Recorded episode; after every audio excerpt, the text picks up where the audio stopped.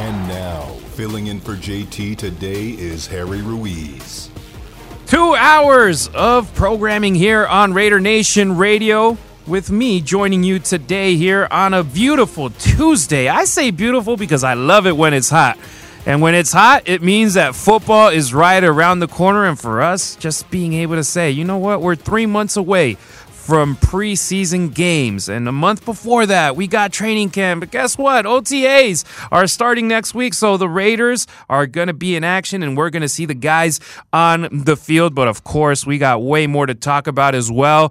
We got the NBA playoffs, Western Conference finals. I know a lot of Laker fans out there are excited about that. We're going to be talking hoops with a guy that I met a couple of years ago. And heck, I say a couple of years ago, and I see we're 2023. It's almost a decade ago. Bob Cantu, former head coach of the USC Trojans, a guy that has a lot of experience in college hoops and a lot of connections in the NBA. I was messaging with him yesterday, and he's like, I've seen every single playoff game uh, this year in the NBA from start to finish. He is a basketball extraordinaire, an expert. So I was like, hey, you know what? I want to talk hoops with someone on the air. Let me call Coach Bob and have him on the air today. So he will be joining us in hour number two. Of course, we're in Las Vegas, and the first top four in leagues when you talk about pro sports out here in the United States. The first pro team in town, the Vegas Golden Knights. They are also in the conference finals. I know that technically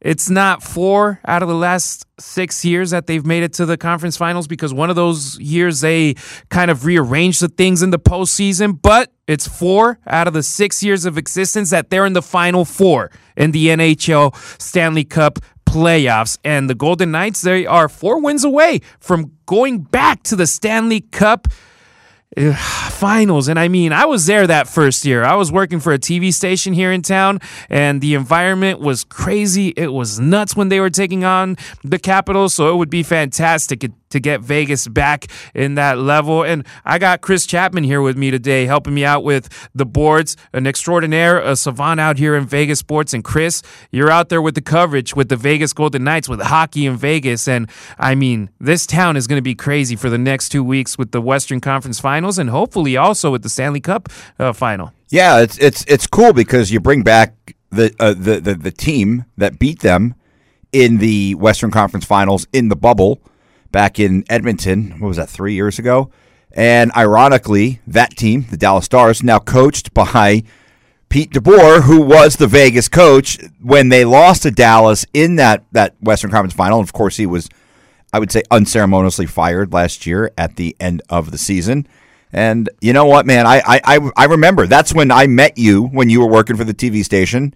You were out and we, we, we became friends. And, you know, it was great because the excitement level in this city I don't I don't think like it's great that the Aces won the championship, and I think it's great with yeah, Becky Hammon awesome, and, and Kelsey Plum and A'ja Wilson. I mean, A'ja Wilson to me is a rock star. Like she's a superstar, but the WNBA does not get the attention that the NHL does, and for the Golden Knights, if they are able to go to the Stanley Cup final again, this city will be electric. This this year in this city will be unlike anything any of us have ever experienced because obviously if the Golden Knights make the Stanley Cup final, we get that. You and I are big soccer fans. We've got the Gold Cup semifinals, we've got the CONCACAF Nations League semifinals and finals. We've got a couple of other big time soccer Manchester teams coming United here. United is going to be in yeah, town. I mean, I mean AC, AC Milan, Milan and Barcelona, but then we have the Formula 1 race.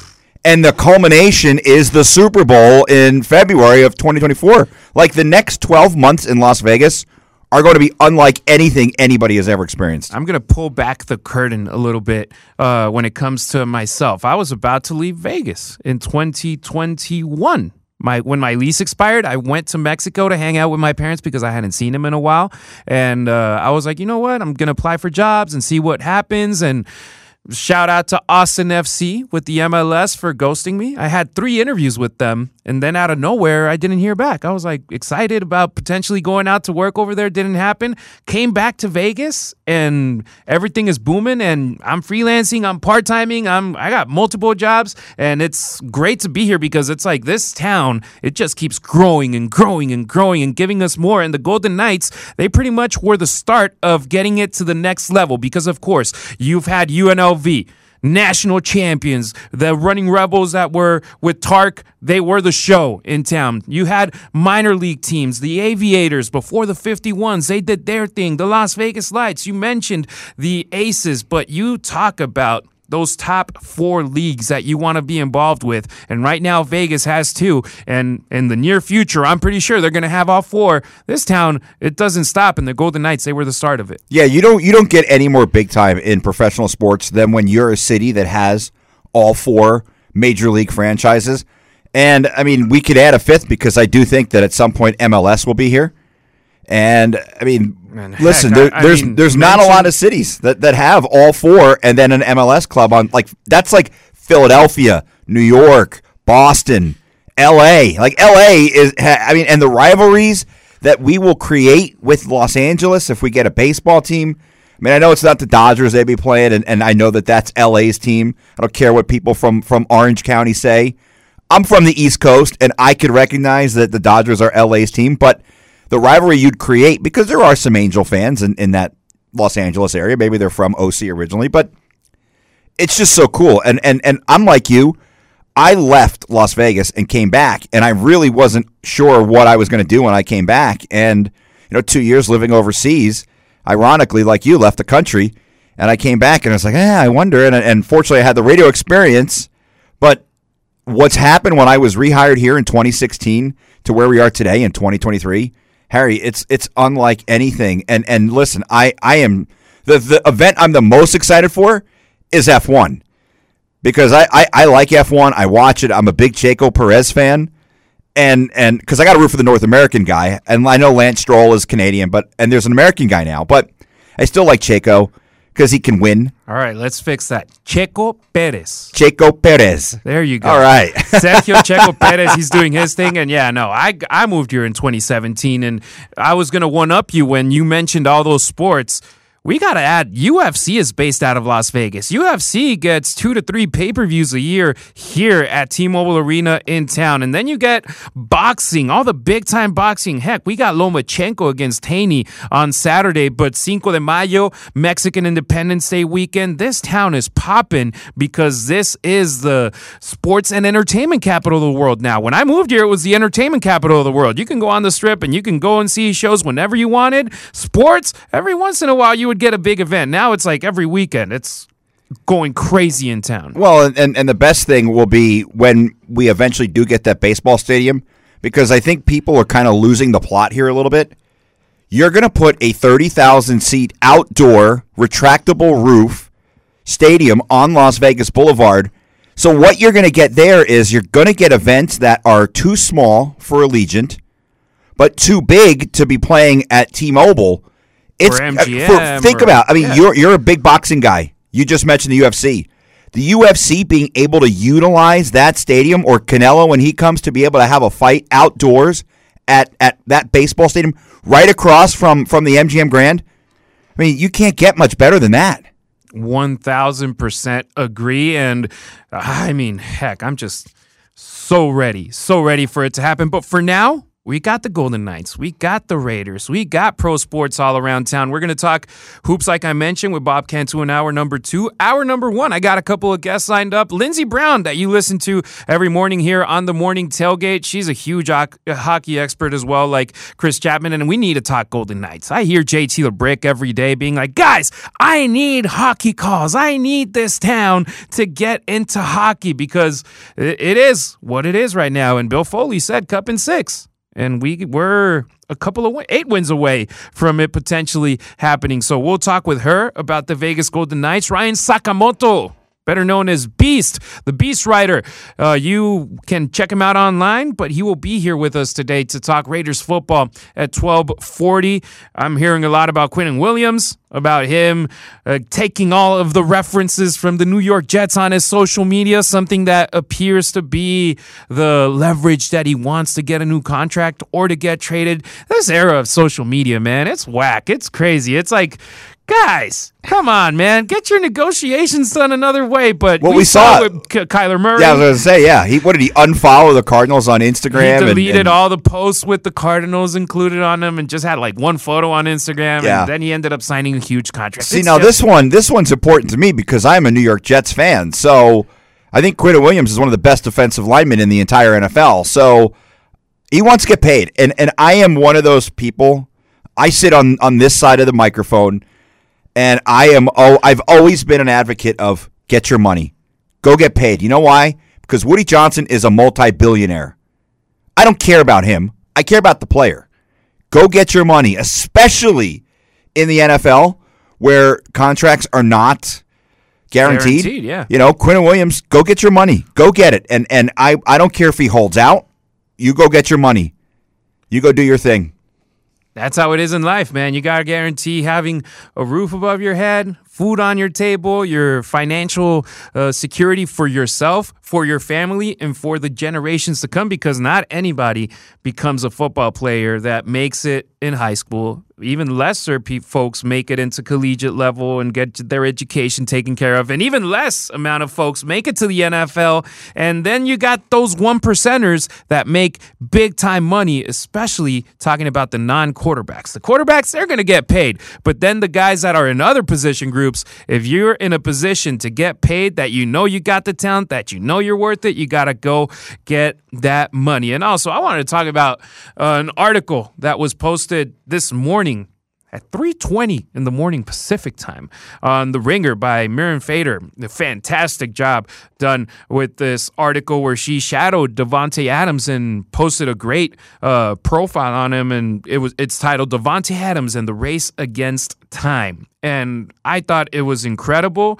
Um, I first found out about it watching the Pat McAfee show this morning, but they took a different angle, reading some quotes about it that might not have been as positive about the Raiders when in reality, if you read the whole article, you see a guy that his goal, part of his goal coming to the Las Vegas Raiders was showing the world that he didn't need Aaron Rodgers to be the wide receiver one that he is.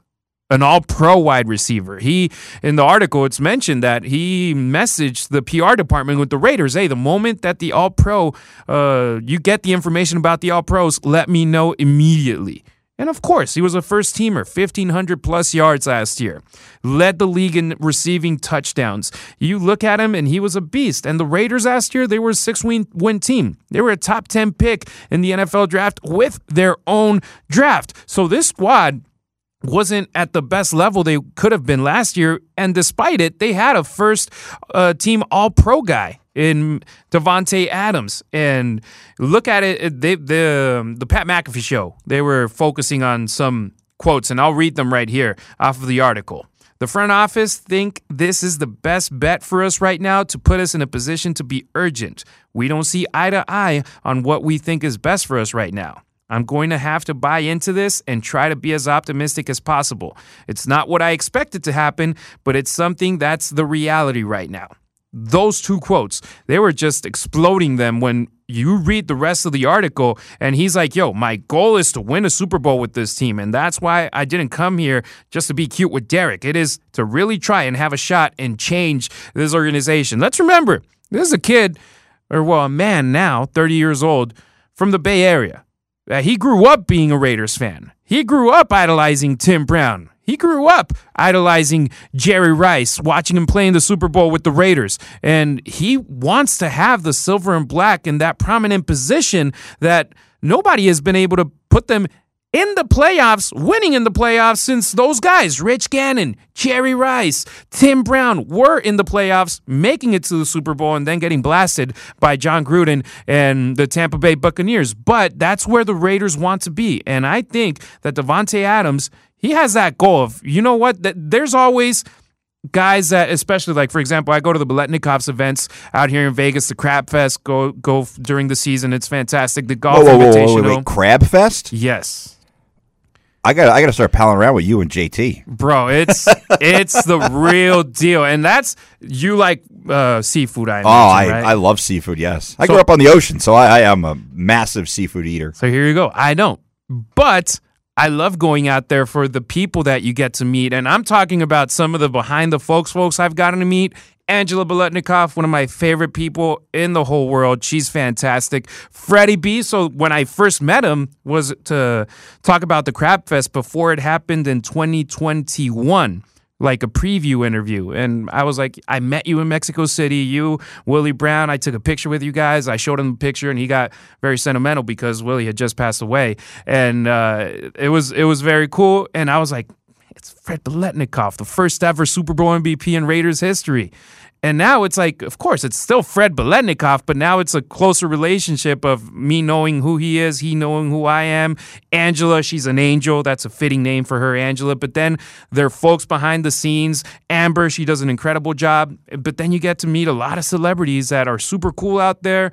Marcus Allen, I got to interview him right there at the red carpet, and he was first class, and we got to talk about the the foundation and football and everything. So getting able to be a, a Fred Biletnikoff in this franchise, a Marcus Allen in this franchise, a Jim Plunkett in this franchise, that's huge. And that was huge when they did it in the 70s and the 80s. But can you imagine if Davante Adams or a Max Crosby, who, in my opinion, these two, they're the faces of the franchise. You can talk about Jimmy Garoppolo being the quarterback. And by the way, I know that that face gets a lot of clicks on social media from ladies because I posted a video of him when he got introduced on my Instagram and it has like 250,000 views. And every day I wake up and it still gets tons of likes. I'm like, guys, that was over a month ago. But ladies, they love Jimmy G. Yes, he's a quarterback. But in my opinion, Davante and Max, they're the faces of the franchise. And if they're able to be the two guys that help the Raiders go back into the playoffs and win in the playoffs and potentially go into the Super Bowl. And winning a Super Bowl, that would make these two guys like iconic in the Raider Nation. Because over these last 30 years, the Raiders have been waiting for that big moment and it just hasn't happened. So let's see if these two guys are able to do it. Raider Nation, let's go to a quick break. Heck, with this heat, I think it would be fantastic to head over to the M Resort's Day Dream Pool, especially throughout the month of May, because every Saturday from noon to 3, the Day Dream Pool will be sampling Cointreau cocktails that are featured on their extensive cocktail menu. So go get Cointreauversial at the M Resort Day Dream Pool. Let's go to a break, and we're going to come right back with Lindsey Brown to talk some Vegas Golden Knights hockey. Back to the JT the Brick Show with today's guest host, Harry Ruiz. You know Bobby ain't in when we're not listening to Metallica or metal music. Chris Chapman bringing the flow here today on Raider Nation Radio, 9:20 a.m. filling in for Bobby Machado and we head over to the line, to the phone line where Lindsey Brown where it depends on who you ask for the nickname. You go over with Bryan Salmond when she's on TV and she's downtown Lindsey Brown. With me, because I saw her on Instagram once playing in the high limit blackjack room. For me, she's high limit Lindsay. For everybody out here, she's the hockey expert on Lotus Broadcasting. Lindsay, how are you? Thanks for joining me today. I'm doing excellent, H20. Thanks for having me. I would like to clarify once again that I was not in the high limit room. I was simply near it, but uh, maybe we can make something happen where I can maybe get an invitation to a fancy place like that. Don't let the truth get in the way of a good story. In the picture, you were definitely in the high limit room. So, uh, Yeah, and I'll take it with you, buddy. I want to ask you about the limit with these Vegas Golden Knights because if you ask the national media, and heck, you could look at the receipts with ESPN, I think only two of their experts uh, predicted the Golden Knights making it to the Western Conference Finals. What's the limit with this Golden Knights team that now are going to be facing their former coach with the Dallas Stars? Hey, I think they can go all the way. Uh, and, and you're right in terms of the national media, even a local media. Like Chapman and I did a, a podcast a few weeks ago where I think it was him, I, Jesse Granger, and Eddie Rivkin, who was the host of it. And I think I was the only one that said that they could make it past Edmonton Oilers in the second round. I'm not here to toot the horn, but No, no, no. Eddie, Eddie was uh, on the boat with you too. I, I was, Okay, I, well, I said Eddie- Edmonton though. Eddie are both. Uh, there's room for on the door for both of us, I guess. One of us doesn't have to sink into the bottom deep like the Titanic with Jack and Rose. But in terms of what what this team is capable of, which is uh, an incredibly malleable group that can shut things down defensively. They can find ways to score goals that aren't just the pretty way. They found ways to to penetrate inside of the zone when they're playing offensively. They're getting offensive contributions from not just one or two guys, but up and down the roster. And so, I, the way I see it, and and based off of the, all the hockey I've watched, both at the NHL level and what I've played and everything else, like you have all of the things at your disposal, and it's just can you show up on the each day and execute? And and it's going to be a heck of a challenge with the Dallas Stars because they're eerily similar to uh, what your Golden Knights look like. Exactly. And how how the heck do you, did they stop Leon Draisaitl after he scored four goals in game one in that six to four loss for Edmonton, and then twice in the five to one win in game two. But then he went four straight games without a goal. Mm-hmm. And I'll just add another nugget. It was a total of 14 consecutive periods for the Vegas Golden Knights where they didn't allow a goal from Leon Draisaitl. And I think that just elevates their their knowledge of, you know what, we can stop these top notch players. Well, and they did that a couple years ago with the Colorado Avalanche with Nathan MacKinnon. Like ultimately, you can find ways to trap guys into phone booths. Like MacKinnon likes to go up and down the boards. You're like, that's fine. You want to go from the hash marks all the way to the goal line, just skate back and forth and try to create that way.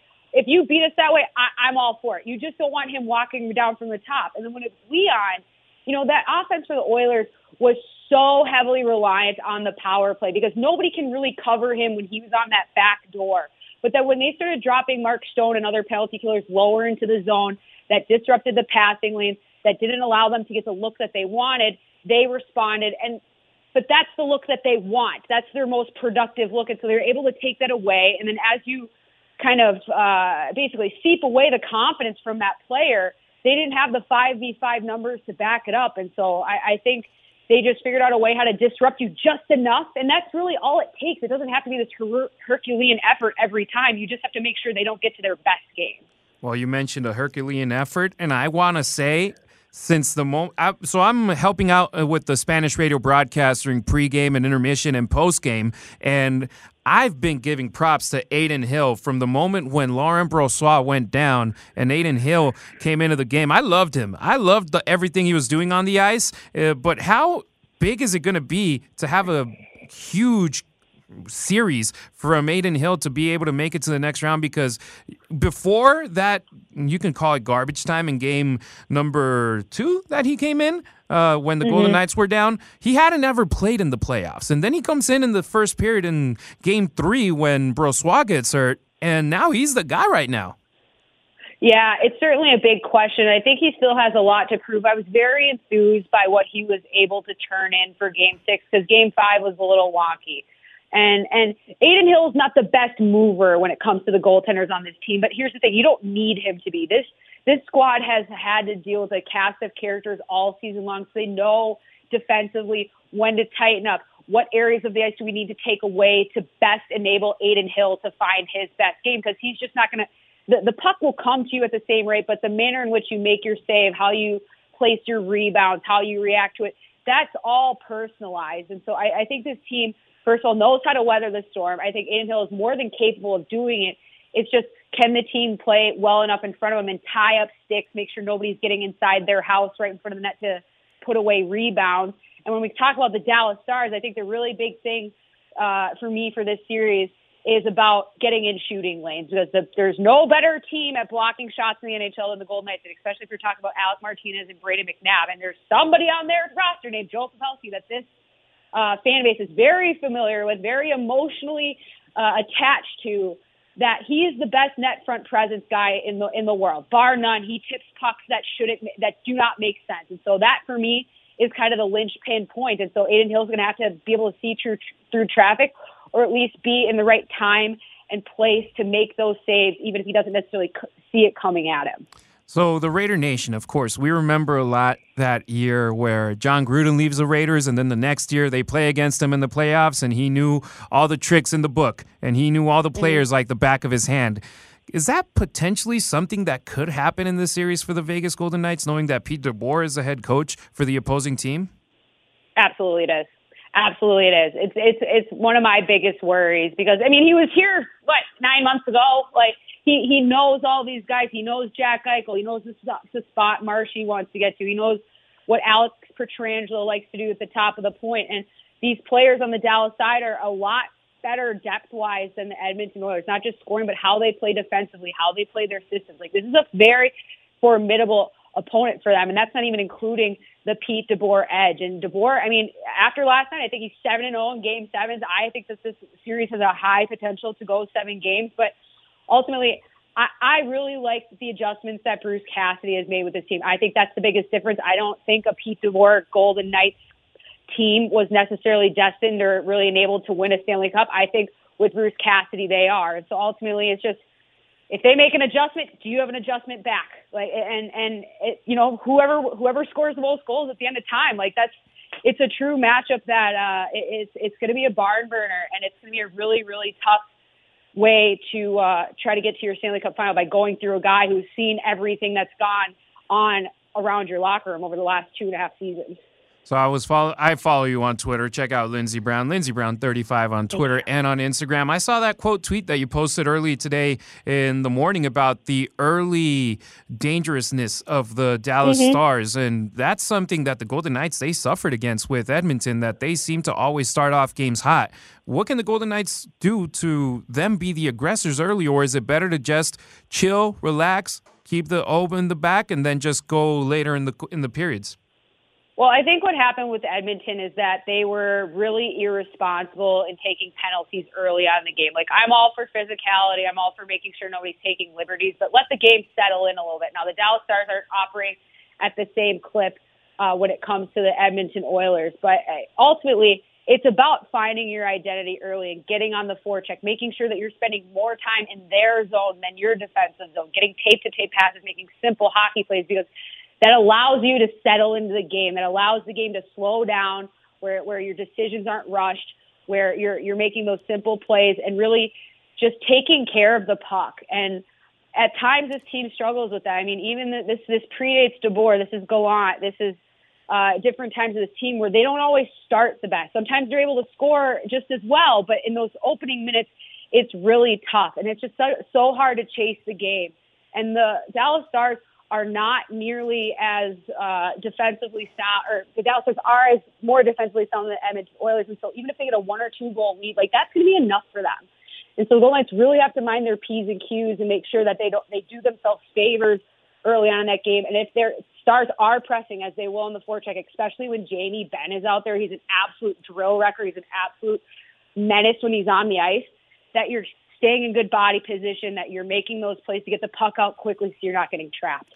We're talking with Lindsey Brown that you can listen to every morning here on Raider Nation Radio 920 AM with the morning tailgate with Clay Baker and Vinny Bonsignore as well. And I thought it was interesting. I heard you say it. I think I heard Chap as well right now. You guys weren't didn't agree with Pete DeBoer being fired with the Golden Knights, but now that they are both in the Western Conference Finals, the team that fired him and the team and himself with the Dallas Stars, do you think this maybe says, you know what, the front office was right?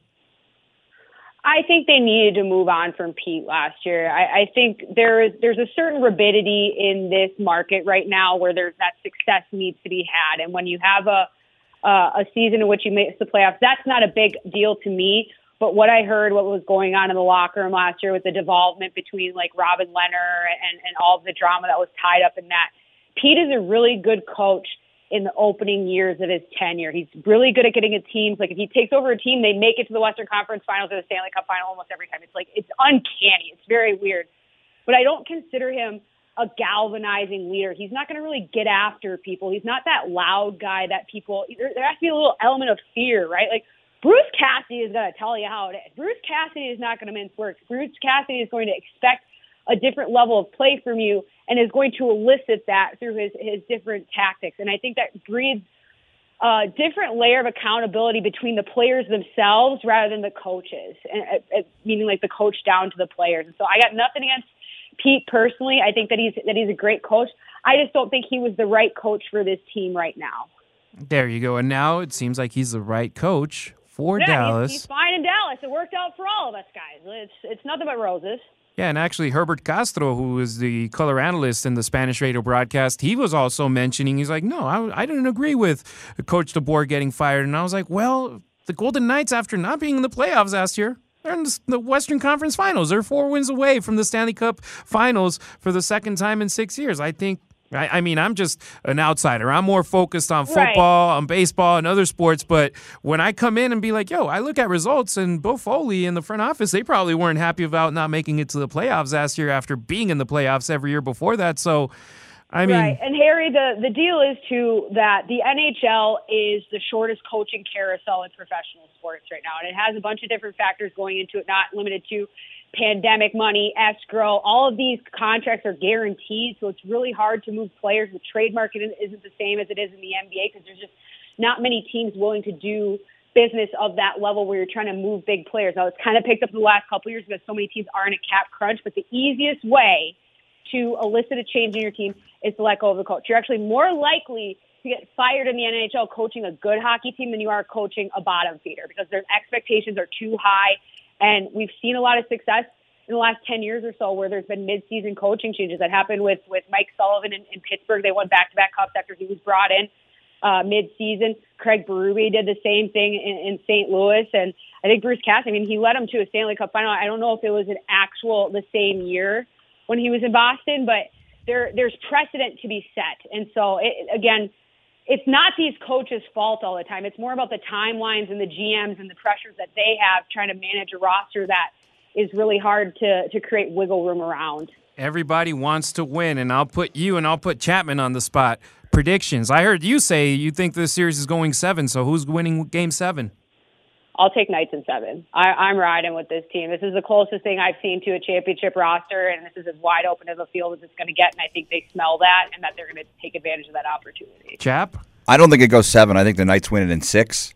I okay. Look, this, this team they they proved something to me the last series that they are a total team from top to bottom. They have all completely bought in to the system. They have all completely bought into playing as a team.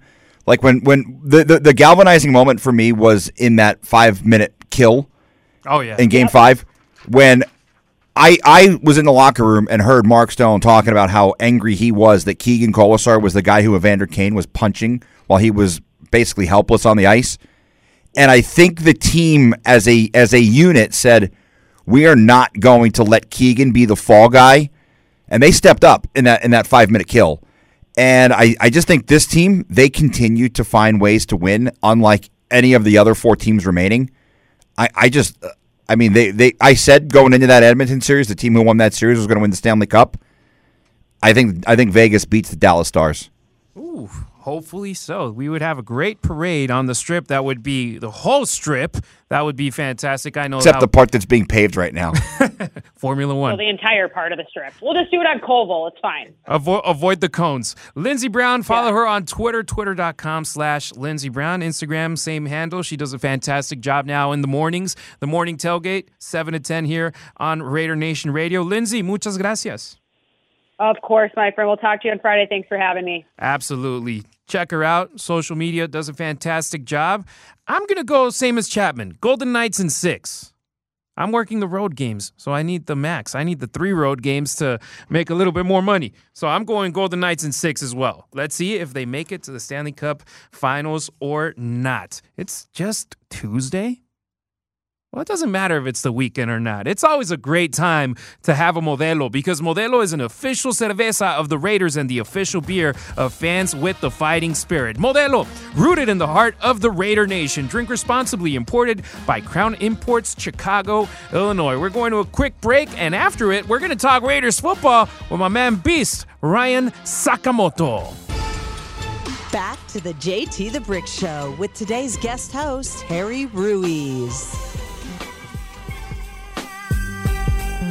So we had some hockey talk with Lindsey Brown. Of course, the city's going to be going crazy. I go out there on the streets and I'm broadcasting from a local spot out here in Vegas, the road games, and I see how crazy they get for the Vegas Golden Knights. And it's this city's team. They never played anywhere else before. They're not a team that relocated. That this is Vegas's team. Now it's time for squads like the Raiders to gain that confidence from the city to become a team that's in the same spot in the hearts of Las Vegas and then potentially a baseball team. If the athletics end up moving which everything seems it's going to be the case have this city be the A's city. I'll tell you what, they can't go with the same stuff. They go out there in Oakland with Moneyball and trying to save money and all that kind of stuff. Out here in Vegas, they're going to have to invest just like the Raiders have with a fantastic stadium, bringing in Davante Adams, having Maxx Crosby, and keeping him with a huge contract. That's what the Raiders are going to do when they get their big well, stars. There, there's one way you do that. You win. Just win, baby. Just win, right? Al Davis said it. Just win, baby. That's the only thing that matters. Fans don't care what your stadium looks like. They don't care what you're selling in the stadium. They want you to win. And the Aces have done it. The Golden Knights have done it. I think the Raiders are on the right track to do it. So if the A's come here, we don't we don't want that garbage that we see in Oakland. Two thousand fans there last night. Two, two thousand. But then you look at the standings and be oh, like, my God, they're so bad. They're the only team in the American League that doesn't have double digit wins. Heck, they're the only team in Major League Baseball. What are we, six that, weeks in? Something like that? No, they're winning like a like game a week. Weeks in, it's they're winning like, a game a week. Pretty much. So it's like you got to win. You got to have talent on your squad, and don't sell it the moment that they just become an asset. To be like, all right, let's go get uh, prospects from other teams, and just like I said, be a cheap team on your squad. Do we have Ryan on the line? Perfect fantastic. And yeah, this guy, he's he's uh, someone that I enjoy being near during training camp. Uh, when I, it's cool because uh, you're standing next to him and he's recording his YouTube videos, but he's giving all the insight live. It, like it's not broadcast live, but he's like talking about it on his video. Are you excited about OTAs and about training camp Beast? Hey, what's going on, man? Thank you for having me on. Yeah, I'm really excited. I mean, I think always excited is the the word that I would use when describing just year-round football. I mean, I think the grind itself is very very positive, and like anything that you can get your hands on, especially during the off season, I think that's a plus. So I'm really excited for this season because each season has its own identity. Beast, I saw you had a stream last night about the situation with Quinnen Williams. What do you think about it? Man, it's a situation that's, you know, very fluid. I think at the end of the day, Robert Saleh and GM Joe Douglas want to get a deal done. However, when you look at the comparables of what it takes to re-sign an interior defensive lineman, I mean, he wants to be probably 23.5 million APY. So you're looking at Jeffery Simmons type of money. Um, and I think he's well deserved that. I mean, when I run the grades on all the top interior defensive linemen throughout the course of the year, he graded out my, as my highest graded interior defensive tackle. So when you take that into account, when he comes in at a really high grade, not saying he's better than Aaron Donald because he's not, but then again, when you look at where they're graded and where they're ranked, that's two different parameters for me. But uh, when it comes to Quinnen Williams, he is scheme diverse. You know, he's a guy that I can see that would be a strong fit for the Raiders if they can make it fit in their salary cap uh, situation right now. Now, they're right now they're not really in a in a situational spot to where they can really resign or go after and target a guy like Quinnen Williams because of his asking price. They only have 3.9 million in cap health, so they're going to have to restructure some deals and have some moving parts in order to clear way if he was to make his way to Raider way. Yeah, I was thinking about the same the same spot that you are with the cap money, and also that it's like, yo, he's he has to be the best defensive tackle in money wise, right below Aaron Donald. It's like Aaron Donald uh, is in another stratosphere. I mean, that guy, he's all world. He's not only all NFL, he's all world. He's incredible. Yeah, yeah, exactly, exactly. Aaron Donald is, gosh, man, I think we're lucky to see Aaron Donald in person if you ever got it, even on TV. I mean, the guy's just an absolute beast. Like the guy's maniac. Absolutely. And somebody that was in town yesterday visiting the Raiders, Marcus Peters, at his age, with his experience and all he has gone through in the NFL, if he ends up getting signed by the Raiders, do you think that's a good fit for the Silver and Black? I mean, I think the iron sharpens iron mentality is alive and well. Uh, I think too many people here within the nation fan base is thinking that he's going to be a Pro Bowl player. I think that's fool's gold. Um, I do think he has the ability to – high point the football, make plays on the ball, and he does take risks. So, again, anytime you do that from a boundary cornerback position, you're risking and putting your team at risk because you're being undisciplined in a way if you bite on double moves when you're playing the cover three and there's only a single high safety over the top. So again, when you look at that, and then again, if you look at what Marcus Peters can do with his ball hawking skills, because that is a glaring uh, weakness for the team. You have to consider it, and you just live and die by what he does. And what he does is he picks off passes. So again, anytime you can get a defensive back who can turn a team around and the momentum of in the in the course of a game, turning an interception into a pick six. I mean, that can be a huge, huge driver for the team's momentum. And yeah, at the end of the day, I think Marcus Peters would be a good play, although I would be cautious in calling him a Pro Bowl player. I think he's past his prime at this point.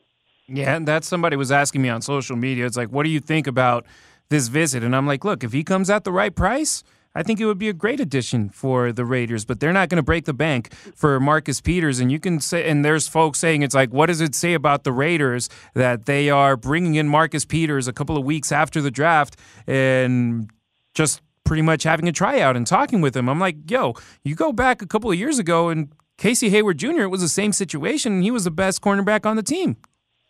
Oh yeah, Casey Hayward. I was I was kind of.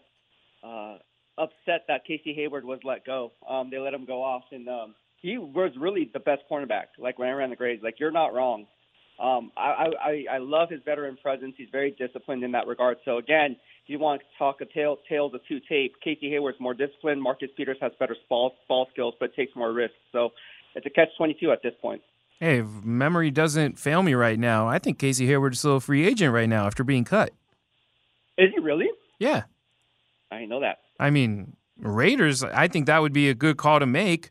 He's he's a guy that he killed it when he was with the Silver and Black. Yeah, he's a free agent at the moment. And that's what I always say. I'm like, yo, chill. If the team doesn't make a move to sign the best player available right as free agency starts, where you got to spend the most money to get the player, there's still ballers out there in free agency even after the draft. So there's options. There's options out there. If you had to pick Casey Hayward or Marcus Peters, that would be an easy choice, right? Yeah, I mean, for me, now Marcus Peters gets signed. He's like, "Hey, aren't you the guy that went on Raider Nation Radio and said Casey Hayward over?"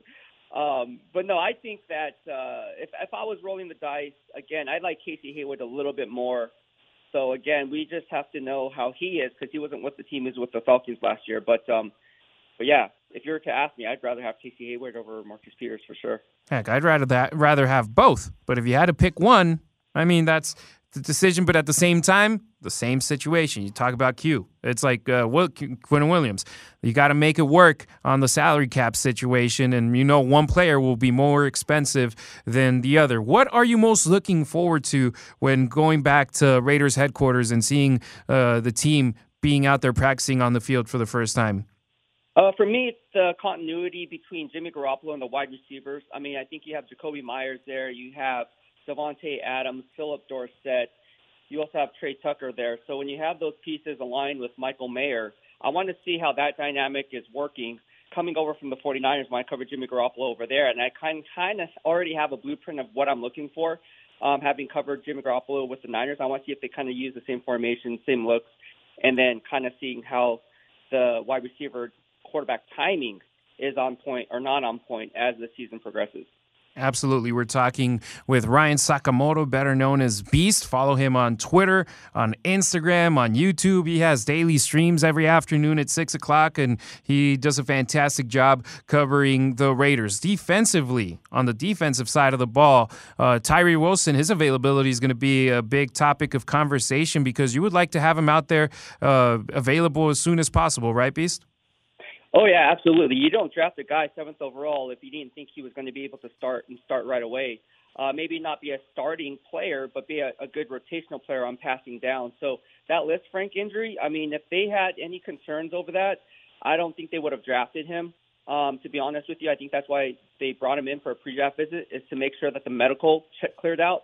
And every team has their own team doctors that examines them, and they felt comfortable enough to where they can say, hey, look, if he's sitting there at number seven in that cluster of players that we want to draft, if Paris Johnson's not there, we're going to go ahead and take the best player available. And for them, that was Tyree Wilson, and they love his ceiling. The ceiling's high for this guy, and again, the best ability is durability, right? So again, how durable can he be? We're just going to have to watch this and monitor this, but it's up to the strength and conditioning coach um, with Coach Neibel and uh, everyone involved to kind of get these guys on the right track. But I'm very confident they will do that. So, yeah, really excited for Tyree Wilson and what he brings to the table. Which player from the 2023 NFL draft class for the Raiders, not named Tyree Wilson, are you the most excited about that he could potentially have a very high roof, a high ceiling? That's a great question. You know, when I when I run the grades, right, and, and watch the film, um, one guy that really stands out outside of Michael Mayer, I think that would be the obvious one, but because – I kind of want to go against the grain here. I'm going to go with a guy by the name of Christopher Smith. Here's a guy who's really the next, the Duron Harmon, right? We, we heard GM Dave Ziegler talk about this. And Duron Harmon, um, I covered him extensively last year, one of my favorite players to cover. He's no longer on the team right now. Um, but he's a guy who comes in, Christopher Smith, is smart, leadership, very instinctive at the line of scrimmage. He can come and climb up inside the box. He can play a two deep safety zone um, a single high safety. If you watched what he ran at the combine, I think he ran at like a 4.62, 40 yard dash. But then when you turn on the film to the Tennessee game, going up against Jalin Hyatt, he was matched up one on one outside, and he ran a 4.37 or something like that. So again, 4.37 versus 4.6 on field is not translate necessarily to what you run in board shorts. So again, that's where the game film measurables come into play. And for me, Christopher Smith is going to be. I already put up a bold prediction that he's going to be the day one starter, and don't be surprised if he does, because at the end of the day, he just is too talented to be kept off the field, even for a rookie. That would be huge for the Raiders if they're able to strike that way with Chris Smith. That would be fantastic, and we'll keep the receipt my man, because Beast, you always keep the receipts and you post them on social media whenever they happen. So I'll, I'll ask Chapman to clip this little uh, audio uh, clip to, for the future, all right? I appreciate that, my guy. Absolutely. Ryan Sakamoto, tell the folks where they can find you and what you got coming up. Yeah, you can find me uh, on YouTube, Twitter, and Instagram at Beast Writer, B E A S T, and then W R I T E R, so like sports writer. So Beast Writer. And uh, what I got going on is every Monday through Friday, like you said, we have a live stream at 6 p.m. Every Thursday, we spotlight a beat writer who we hops on the show and we just talk football as it pertains to the silver and black. And then we also t- discuss everything that you guys want to discuss from the nation standpoint, because I think it's very important that in bridging the community together, um, the way I've always done it coming from the 49ers is I like to get the fans involved because I feel like they have a voice just as much as we do. And so I want to give them that platform to do it. So YouTube's usually the way to do it. Uh, respond to every single comment. It's almost like three articles in one, sometimes 30 articles in one, because I'm in the comment section, I respond in depth. So again, you're getting more than just regurgitated news, recycled news, and just the daily reporting. You're actually getting insider access knowledge um, that I think um, comes of value. So yeah, that's where you can find me is on YouTube, Twitter, Instagram at Beast Writer. Thank you so much for joining me today, Beast. Talk to you soon, brother.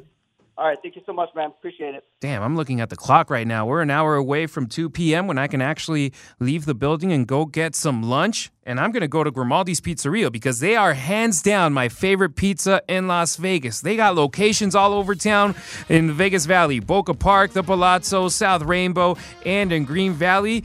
Only there you can get the famous New York style coal fired brick oven pizza that you crave. For more, visit Grimaldi'sPizzeria.com. We're going from hockey to football to now talk NBA after the break with Bob Cantu, former USC head coach. He's coming on the air right now, next on Raider Nation Radio.